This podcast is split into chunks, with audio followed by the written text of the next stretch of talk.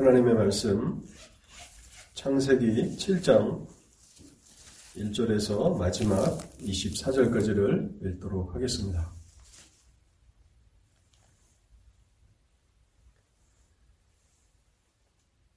여호와께서 노아에게 이르시되 너와 내 온 집은 방주로 들어가라. 이 세대에서 내가 내 앞에 의로움을 내가 보았음이니라. 너는 모든 정결한 짐승은 암수 일곱씩, 부정한 것은 암수 둘씩을 내게로 데려오며 공중의 새도 암수 일곱씩을 데려와 그 씨를 온 지면에 유전하게 하라. 지금부터 7일이면 내가 40주야를 땅에 비를 내려 내가 지은 모든 생물을 지면에서 쓸어버리리라. 노아가 여호와께서 자기에게 명하신 대로 다 준행하였더라. 홍수가 땅에 있을 때에 노아가 600세라.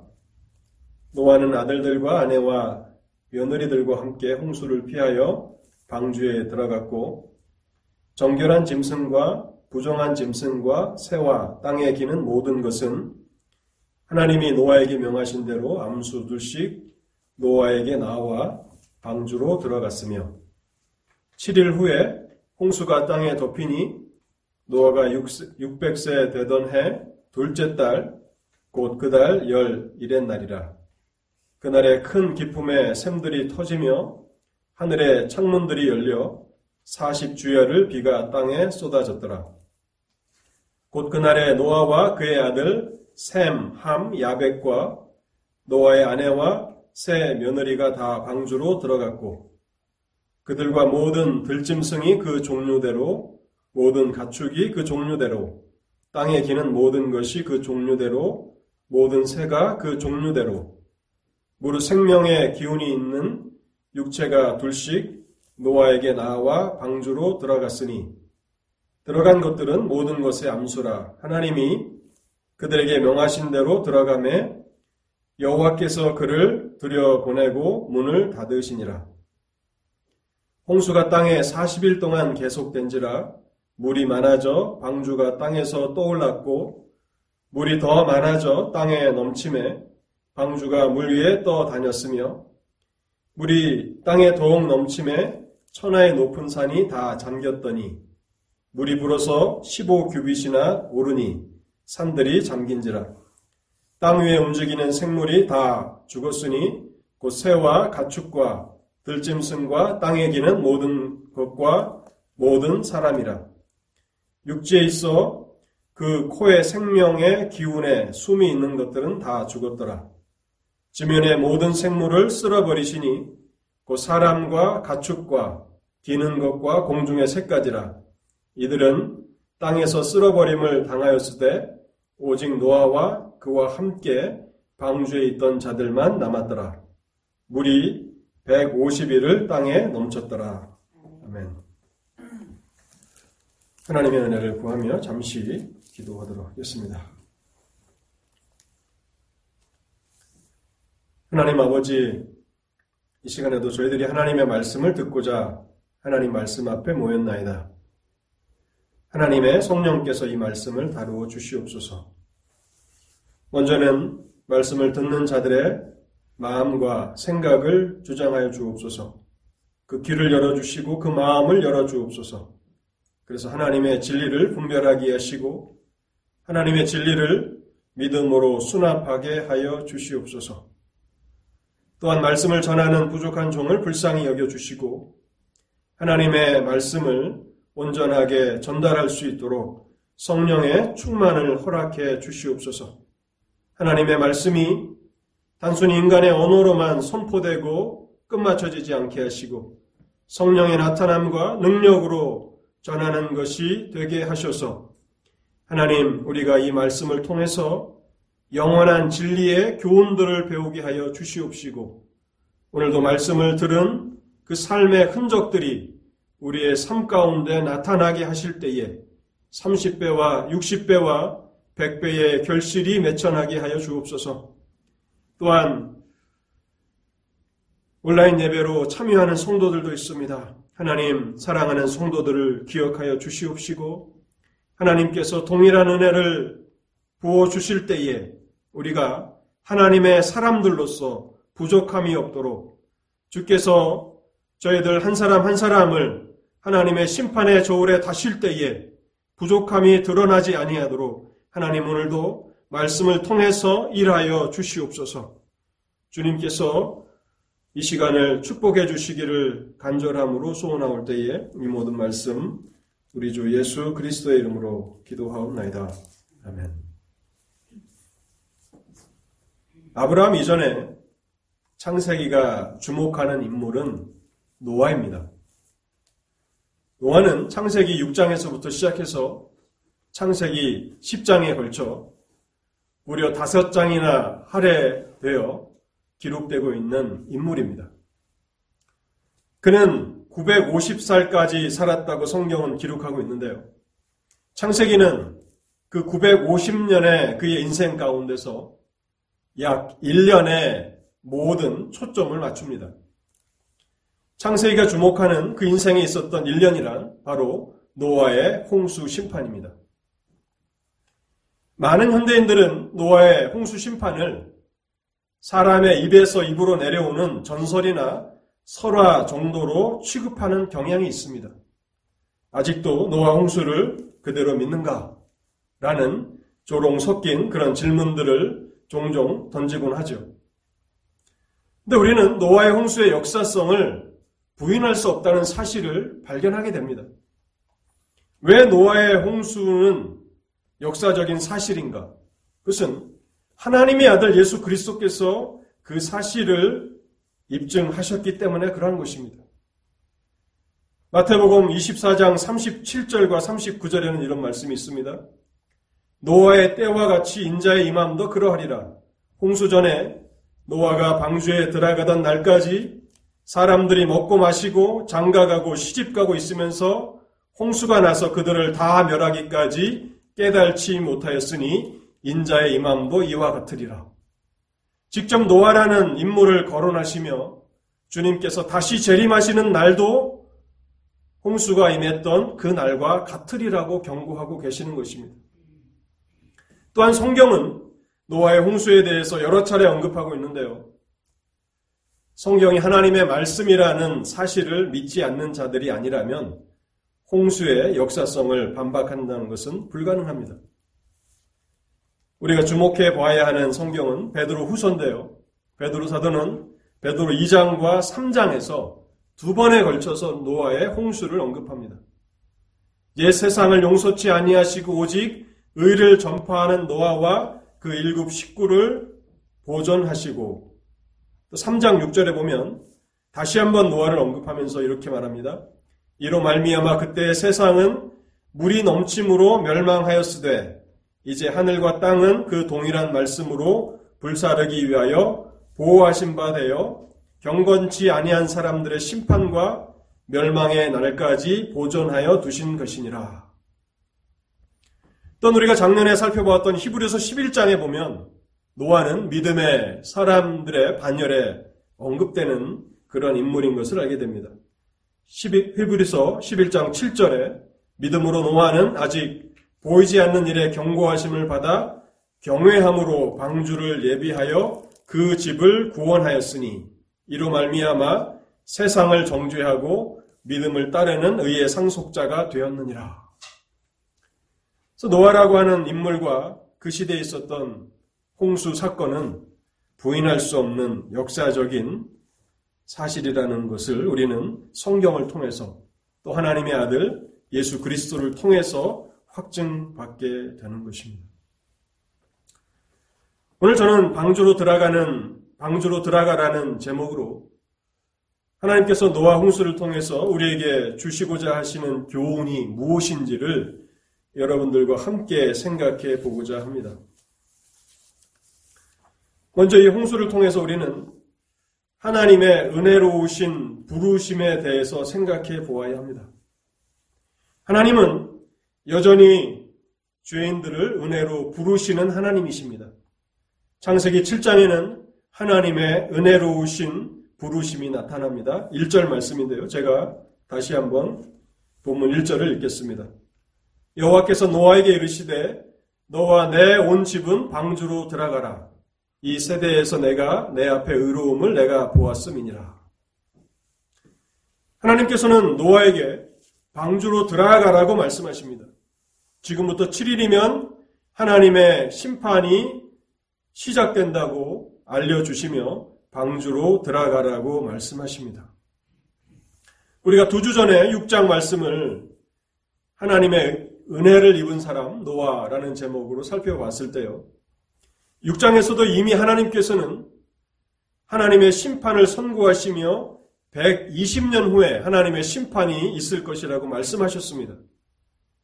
당장 그 땅을 심판하지 아니하시고 120년의 집행 유예 기간을 주셨습니다. 그 기간은 하나님께서 죄인들을 부르시는 은혜로운 부르심의 기간이었는데요. 이제 마지막 최후의 경고가 그 땅에 임하게 됩니다. 이제 7일이 지나면 하나님의 심판이 시작되리라는 말씀입니다. 이 말씀은 첫 세상이 하나님의 심판에 처해지기 전 마지막 하나님의 부르심이었습니다. 노아를 비웃고 노아가 전파하는 하나님의 말씀을 조롱하던 자들도 노아가 그의 가족들과 짐승과 새들과 함께 방주로 들어가는 것을 분명히 보았을 것입니다. 이것은 그들에게 마지막 하나님의 경고이며 부르심이었습니다. 그러나 그들은 하나님의 마지막 부르심에 대해서도 여전히 철저하게 무관심한 채 대홍수가 그들에게 닥쳐오기 직전까지 먹고 마시고 시집가고 장가가고 자신들의 쾌락만을 위해서 시간을 보냈던 것입니다.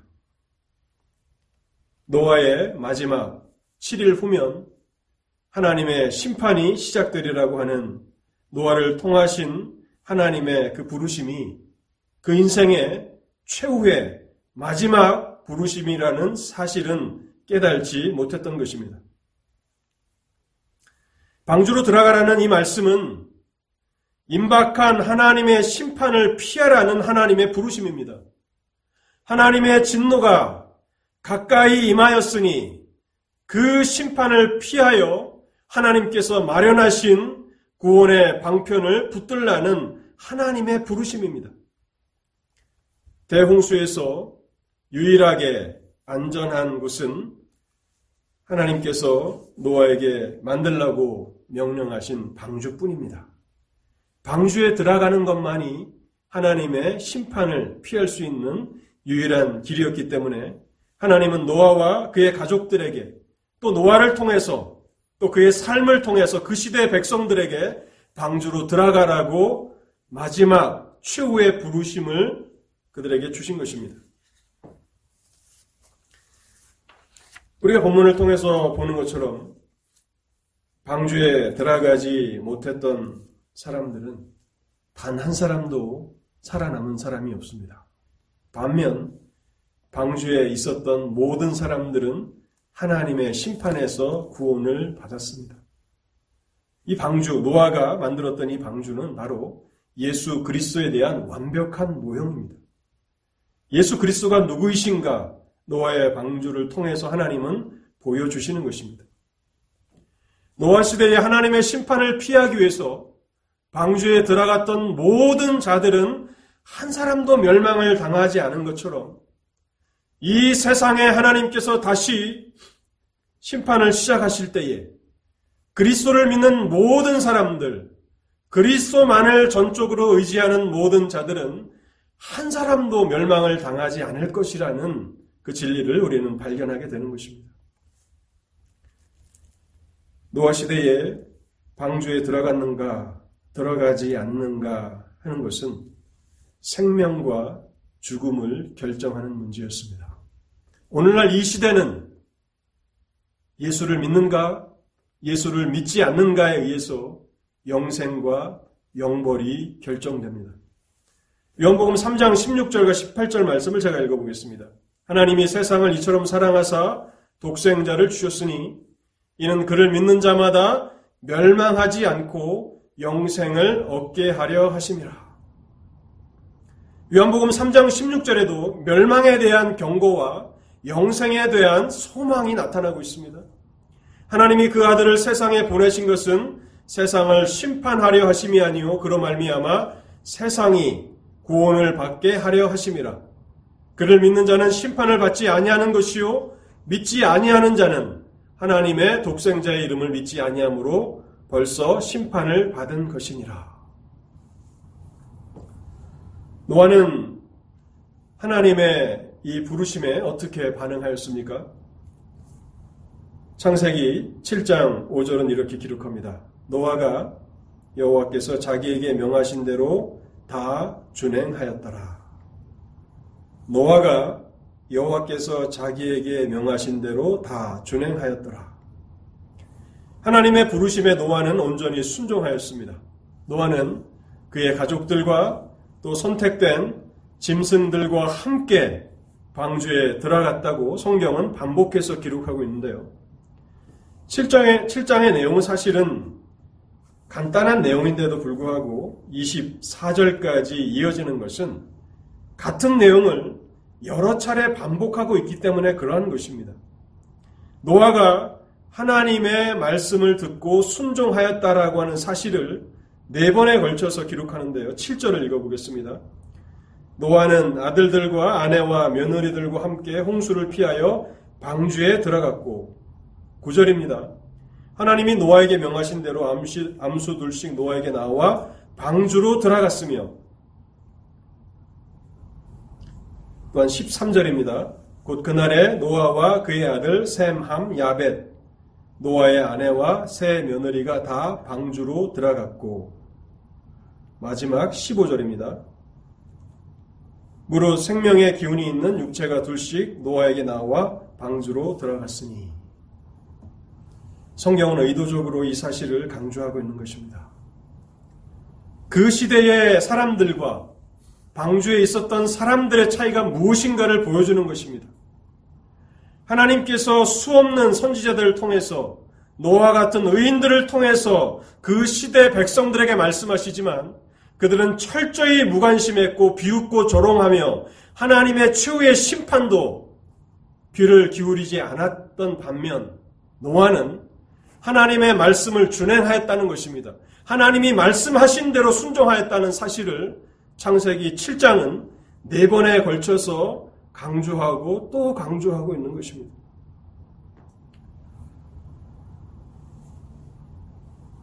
하나님께서는 지금도 죄인들을 부르십니다. 예수님께서 광야에서 마귀에게 시험을 받으시고 공생애를 시작하시면서 전하신 첫 번째 메시지는 마가복음 1장 15절에 이렇게 기록하고 있습니다. 때가 찼고 하나님의 나라가 가까웠으니 회개하고 복음을 믿으라. 회개하고 복음을 믿으라는 그 메시지였습니다. 하나님은 여전히 이 시대에도 죄인들을 부르고 계시는 것입니다. 바울은 사도행전 17장 30절에서 아덴에 가서 복음을 전하면서 이렇게 그 사람들을 복음으로 초청하고 있는데요. 알지 못하던 시대에는 하나님이 관가하셨거니와 이제는 어디든지 사람에게 다 명하사 회개하라 하셨으니 이제는 어디든지 사람에게 다 명하사 회개하라 회개하고 주 예수 그리스도를 믿으라고 하나님은 여전히 죄인들을 부르고 계시다는 사실입니다. 그리스도인들은 누구입니까? 오늘날 하나님의 백성들은 어떤 사람들입니까?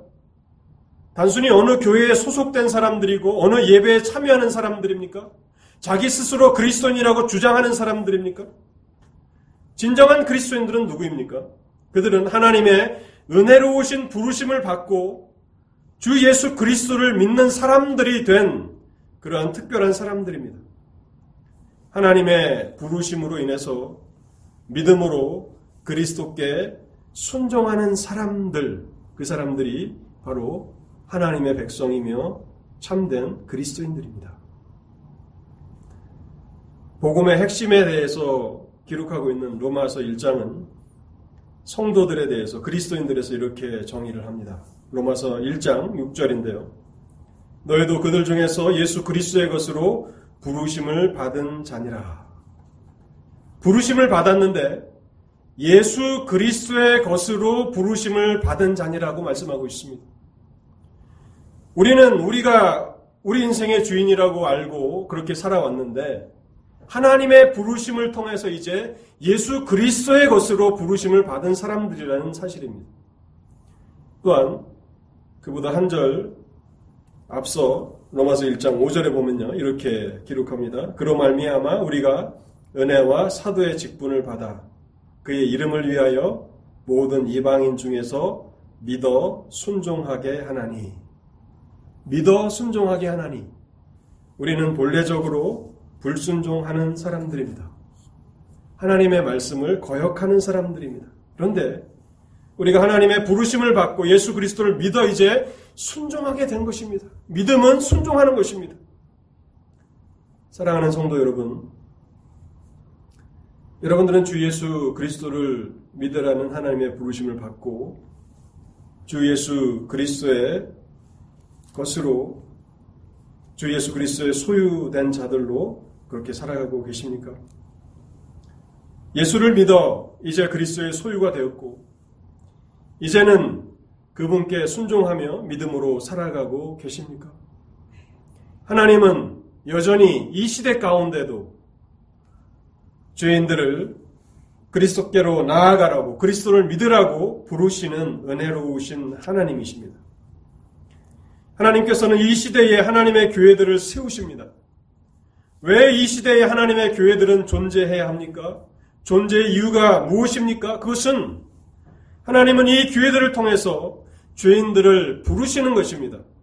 회개하고 주 예수 그리스도를 믿으라. 그리고 교회들을 선, 교회들을 통해서 선포되는 그 부르심이 언젠가는 하나님의 마지막 부르심이 될 때가 있고 그 부르심 직후에는 하나님께서 이 땅을 심판하신다는 사실입니다. 성도는 오늘이 마지막 부르심일 수 있다라고 생각하며 살아가는 사람들입니다. 오늘 이 강단에서 선포되는 메시지가 여러분들에게 마지막 하나님의 부르심일 수 있음을 기억하십시오.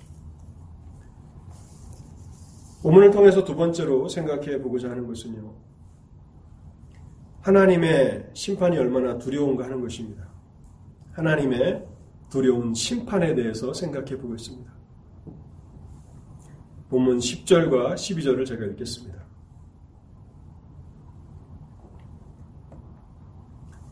칠일 후에 홍수가 땅에 덮이니 노아가 600세 되던 해 둘째 달 곧 그달 열일의 날이라 그날에 큰 기품의 샘들이 터지며 하늘의 창문들이 열려 40주야를 비가 땅에 쏟아졌더라. 노아와 그의 가족과 또 선택된 짐승들이 방주에 들어간 후 하나님의 심판이 시작되었습니다. 비가 40일을 밤낮으로 땅에 쏟아져 내렸습니다. 본문은 40일 동안 땅 위에 임한 대홍수의 상황을 네 단계로 나누어서 생생하게 묘사하는데요. 먼저 17절을 제가 읽어보겠습니다. 홍수가 땅에 40일 동안 계속된지라 물이 많아져 방주가 땅에서 떠올랐고 물이 땅에 넘쳐 흘러서 노아가 방주를 지었던 한 산에도 물이 가득 차게 되었습니다. 아마 노아는 자신이 살고 있었던 한 산에서 근처 산에서 방주를 지었을 텐데 그곳까지 물이 차올랐다는 것을 말하는 것입니다. 두 번째 단계는 18절인데요. 물이 더 많아져서 급기야 방주가 물 위에 떠다니게 되었습니다. 방주가 바다를 떠다니는 배와 같이 그렇게 떠다니게 되었다는 사실입니다. 높은 산들을 제외하고 거의 모든 세상이 물에 잠겼다는 이야기입니다. 그리고 세 번째 단계는 19절인데요. 이제 물이 더욱 차올라서 천하의 가장 높은 산들까지 다 물에 잠겼다는 것입니다. 홍수가 온 세상을 다 물에 잠기게 한 것입니다. 이제 물에, 홍수에 잠겨지지 않은 장소가 하나도 없습니다. 가장 높은 산까지도 하나님이 내리신 그 홍수 심판에 다 잠겨버린 것입니다.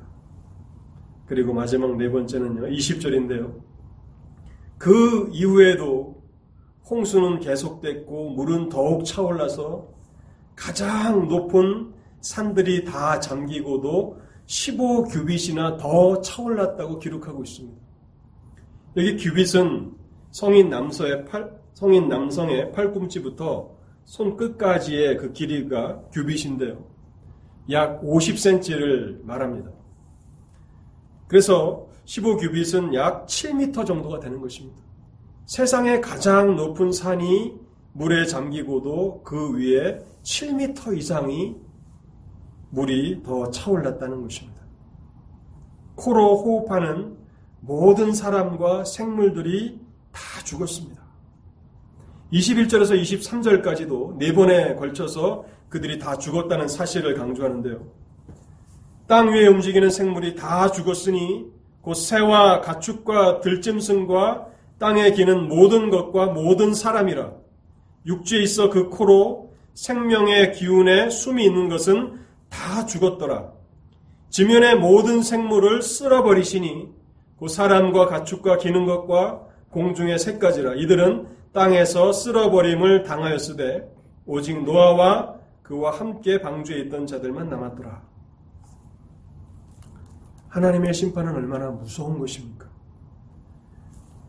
수많은 인류가 있었을 텐데 오늘 이 지구상에 만연해 있는 인류의 숫자만큼이나 수많은 사람들이 노아 시대에 살고 있었을 텐데 모든 인류가 또 코로 호흡하는 모든 생물들이 하나님의 심판에 의해서 다 죽임을 당했다는 사실입니다. 하나님의 심판은 천천히 시작됩니다. 그리고 하나님께서는 심판이 임하기 직전까지 죄인들을 은혜로 부르십니다. 그러나 일단 하나님의 심판이 시작되면 하나님의 심판은 철저하고 또 완전합니다. 그래서 그 누구도 어떤 사람도 하나님의 심판을 피해 달아날 수 없다는 사실을 알게 됩니다. 7장 마지막 절 25절은요. 이렇게 쐐기를 박는데요. 물이 150일을 땅에 넘쳤더라. 잠깐 7m까지 가장 높은 산을 물이 잠기게 하고 7m 이상이 넘쳤던 그 상태가 잠시 있다가 물이 쭉 빠져버린 게 아니라 뭐 어떤 사람들은 나뭇가지를 의지하기도 하고 어떤 사람들은 구명책을 통해서 그 물 위에서 떠다니면서 구원에 대한 소망을 가졌을지도 모릅니다. 물이 빠지면 자신들이 살아나리라. 그러나 물이 150일 동안, 다섯 달 동안 그 창이란 상태로 있었고 물이 감하지 않았다는 사실입니다.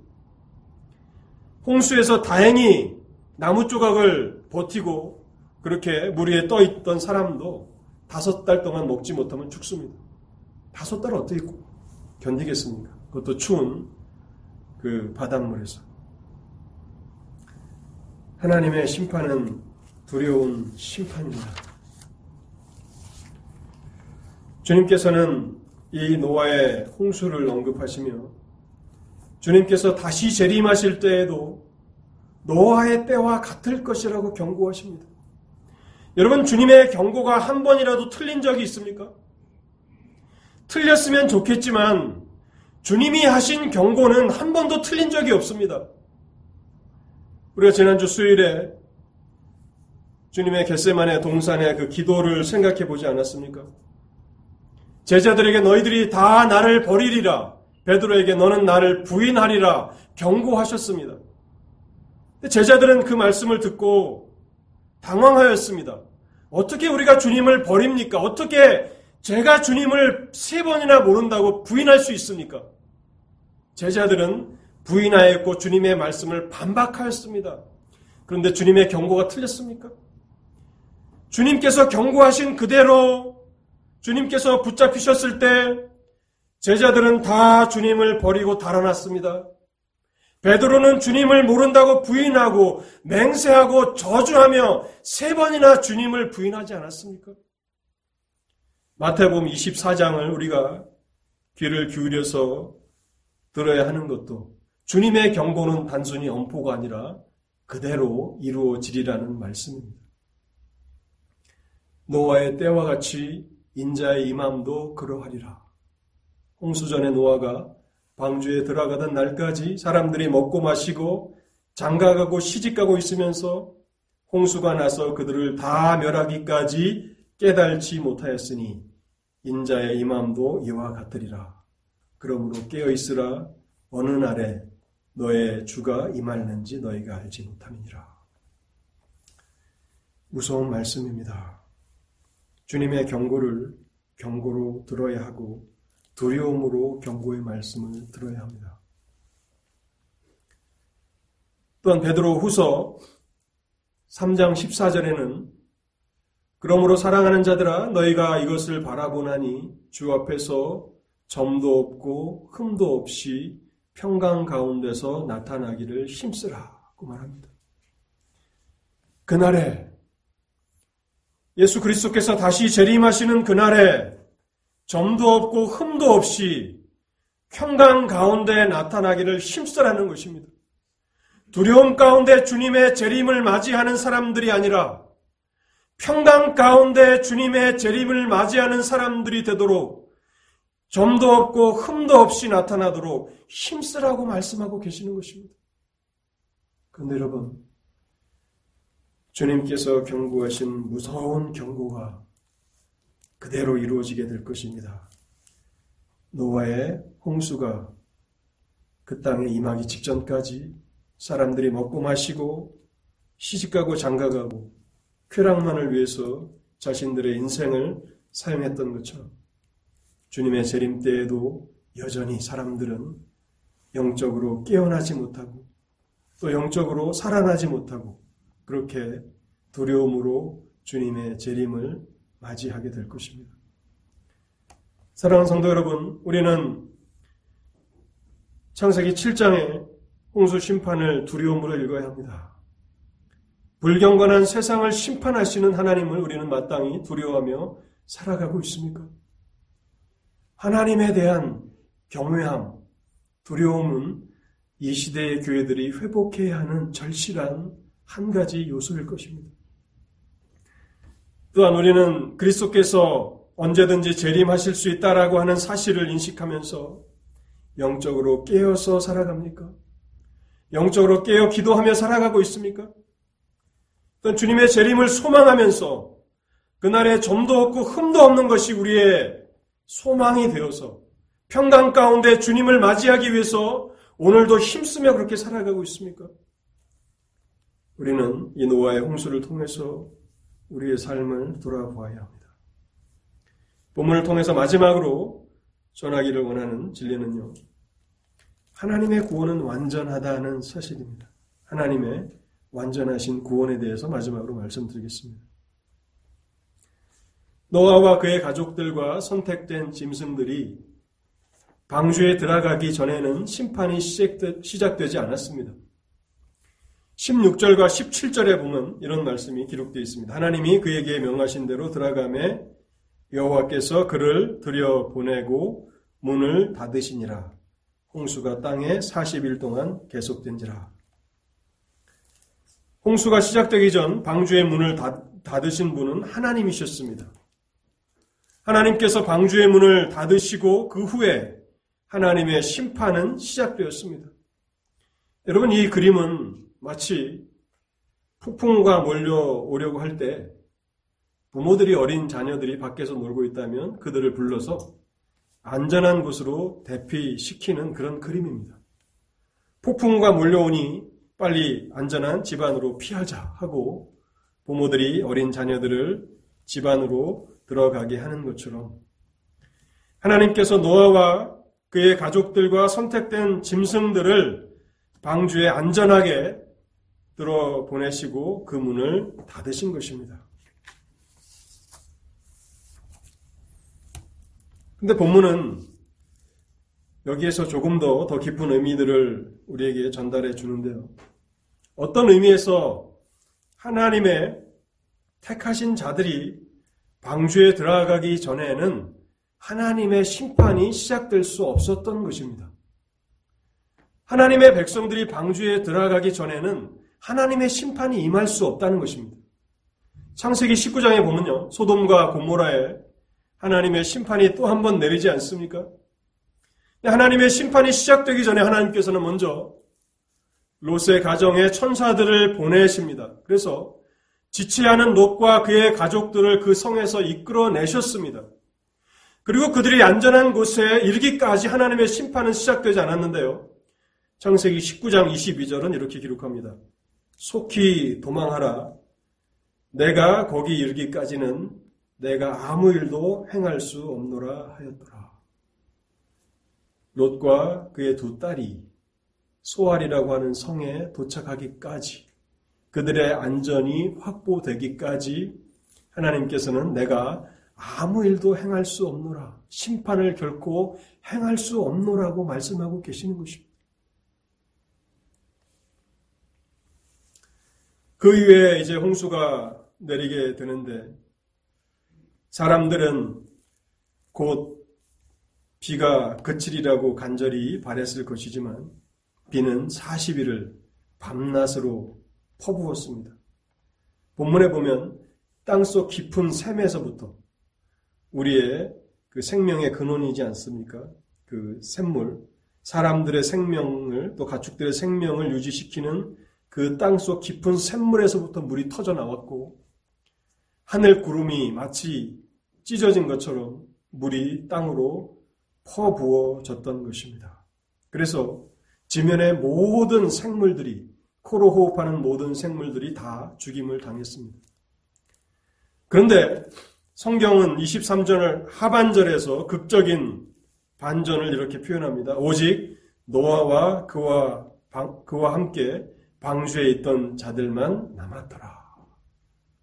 하나님의 철저한 심판이 하나님의 무시무시한 심판이 그 땅을 휩쓸고 지나갔고 그 어떠한 사람도 한 사람도 그 심판을 피하거나 달아날 수 없었는데 방주에 있었던 사람들은 온전히 다 보존되었다는 사실입니다.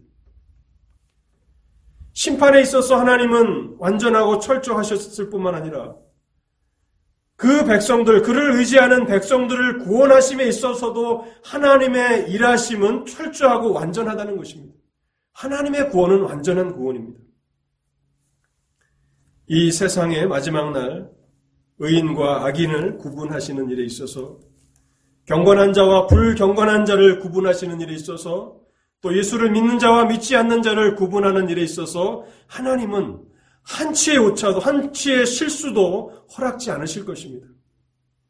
그래서 그리스도를 믿지 않는 자들은 한 사람도 하나님의 심판을 피할 수 없을 것이지만 그러나 그리스도를 의지한 자들은 한 사람도 멸망을 당하지 않을 것입니다. 노아의 방주는 하나님의 대홍수 심판의 가장 안전한 곳이었듯이 마지막 날 예수 그리스도는 그만을 의지하는 하나님의 백성들의 안전한 피난처라는 사실이 온전히 드러나게 될 것입니다. 방주가 물 위에 150일 동안 떠 있었을 때 하나님께서는 노아와 방주에 있던 자들을 기억하셨습니다. 8장 1절인데요. 하나님이 노아와 그와 함께 방주에 있던 모든 들짐승과 가축을 기억하사 하나님이 바람을 땅에 불게 하심에 땅이 물이 줄어들었고 홍수 심판의 전환점은 하나님이 기억하셨다는 말씀과 함께 시작됩니다. 하나님이 노아와 그와 함께 방주에 있었던 자들, 짐승들을 기억하셨다는 것입니다. 하나님이 기억하셨다라고 하는 이 말씀은 하나님이 하나님을 의지하는 자들을 위해서 적극적으로 일하신다는 그런 의미입니다. 하나님은 땅 위에 바람이 불게 하셔서 물이 감하게 하셨습니다. 8장 1절 하반절입니다. 하나님이 바람을 땅 위에 불게 하심에 물이 줄어들었고 하나님이 그들을 기억하시기 전에는 물이 줄어들지 않았습니다. 그런데 하나님이 노아와 방주에 있던 자들을 기억하시고 바람이 불게 하셔서 물이 비로소 줄어들게 하신 것입니다. 우리가 아는 하나님은 어떤 분이십니까? 하나님은 하나님을 의지하는 자들이 누구인지를 아십니다. 하나님만을 전적으로 의지하며 살아가는 자들이 누구인지를 아시고 또 그들을 기억하시는 하나님이십니다. 우리가 자신을 의지하는 자들을 항상 기억하시는 하나님을 인식하는 순간 우리는 어떠한 환경 가운데서도 하나님을 기다릴 수 있고 또 하나님 앞에 믿음으로 인내할 수 있으며 또한 불평을 거두고 하나님의 모든 말씀에 순종할 수 있습니다. 하나님이 그를 의지하는 자들을 기억하신다는 사실, 우리는 용수 심판을 통해서 다시 한번 배웁니다. 방주를 만들라고 하시는 하나님의 말씀에 순종해서 노아는 120년 동안 방주를 만들었습니다. 그리고 7일 후면 심판이 시작되니 방주에 들어가라고 말씀하시는 하나님의 말씀을 듣고 노아는 순종하여 방주에 들어갔습니다. 여러분 방주에서 노아가 얼마의 시간을 보냈습니까? 그것은 1년이 넘는 시간이었습니다. 1년 10일 동안 376일을 방주에 있었습니다. 여러분 그 시간이 얼마나 답답했겠습니까? 우리도 코로나 바이러스로 인해서 거의 지금 1년이 돼가지 않습니까? 사회 봉쇄, 또 국가 간의 또 봉쇄, 또 집에만 갇혀 있는 것은 아니지만, 그래도 얼마나 답답합니까? 우리 마음대로 이렇게 활동할 수 없고, 정말 답답하고, 빨리 이 위기가 지나가기를 아마 저를 비롯해 모든 분들이 다 원하실 겁니다. 방주는 큰 배 정도죠. 그 안에서 수많은 짐승들과 함께 있었던 노아는 얼마나 답답했겠습니까? 얼마나 땅에 내려오고 싶었겠습니까?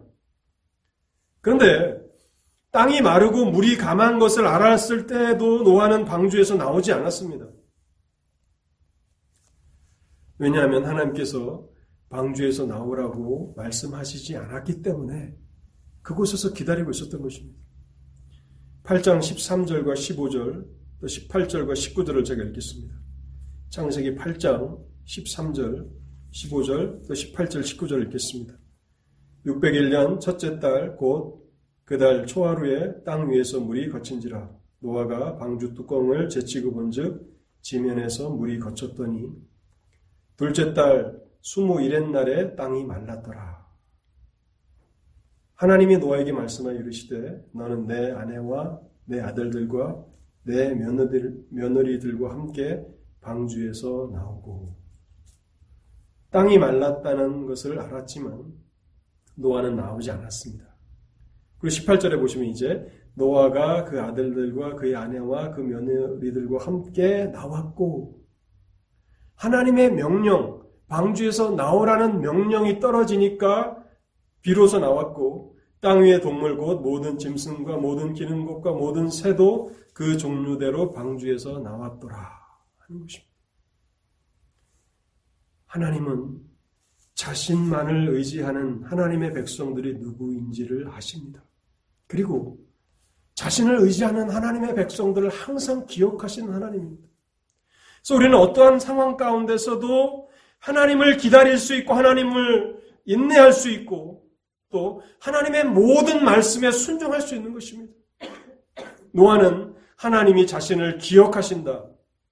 자신을 결코 잊지 아니하신다는 사실을 알았기 때문에 이렇게 오랫동안 기다릴 수 있었던 것입니다.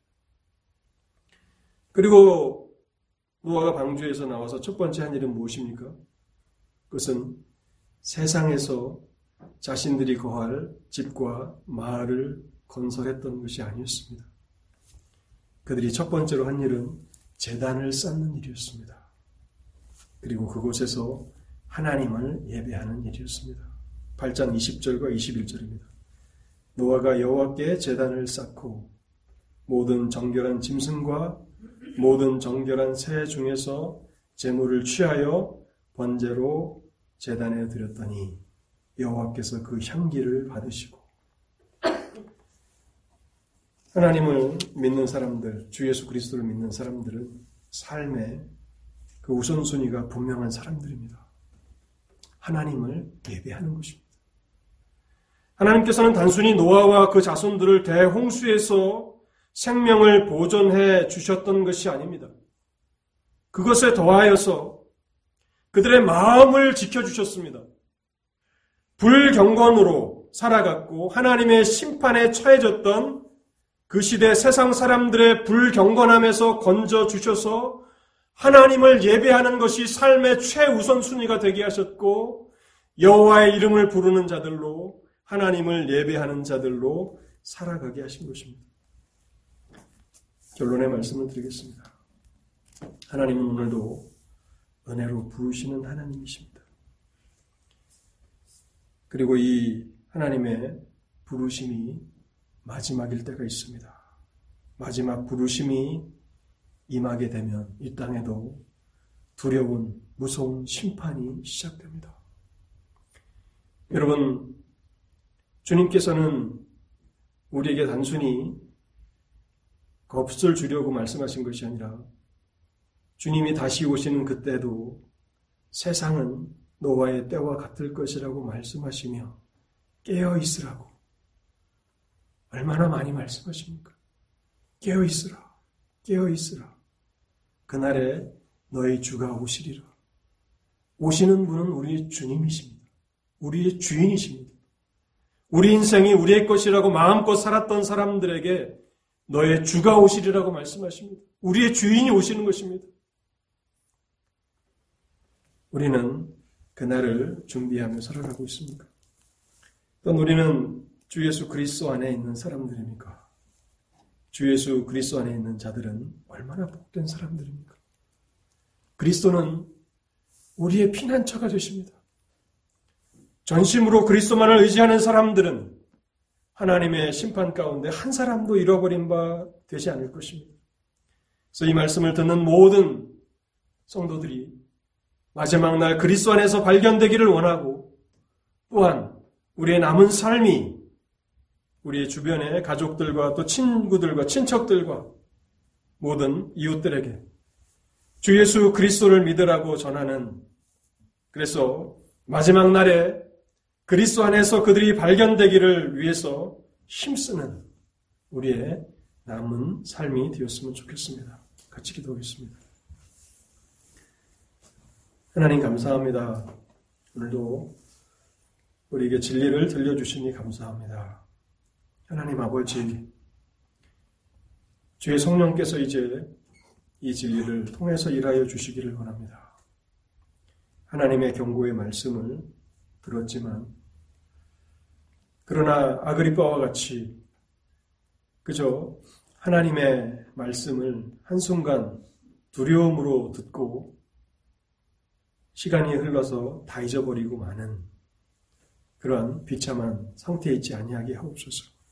하나님, 우리를 도와 주시옵소서. 하나님의 성령께서 말씀과 함께 일하여 주셔서 그날에 주께서 다시 오시는 그날에 우리가 점도 없고 흠도 없는 사람들이 되게 하시고 두려움이 아닌 평강 가운데 주님을 맞이할 수 있도록 하나님 날마다 우리를 깨어나게 하옵소서.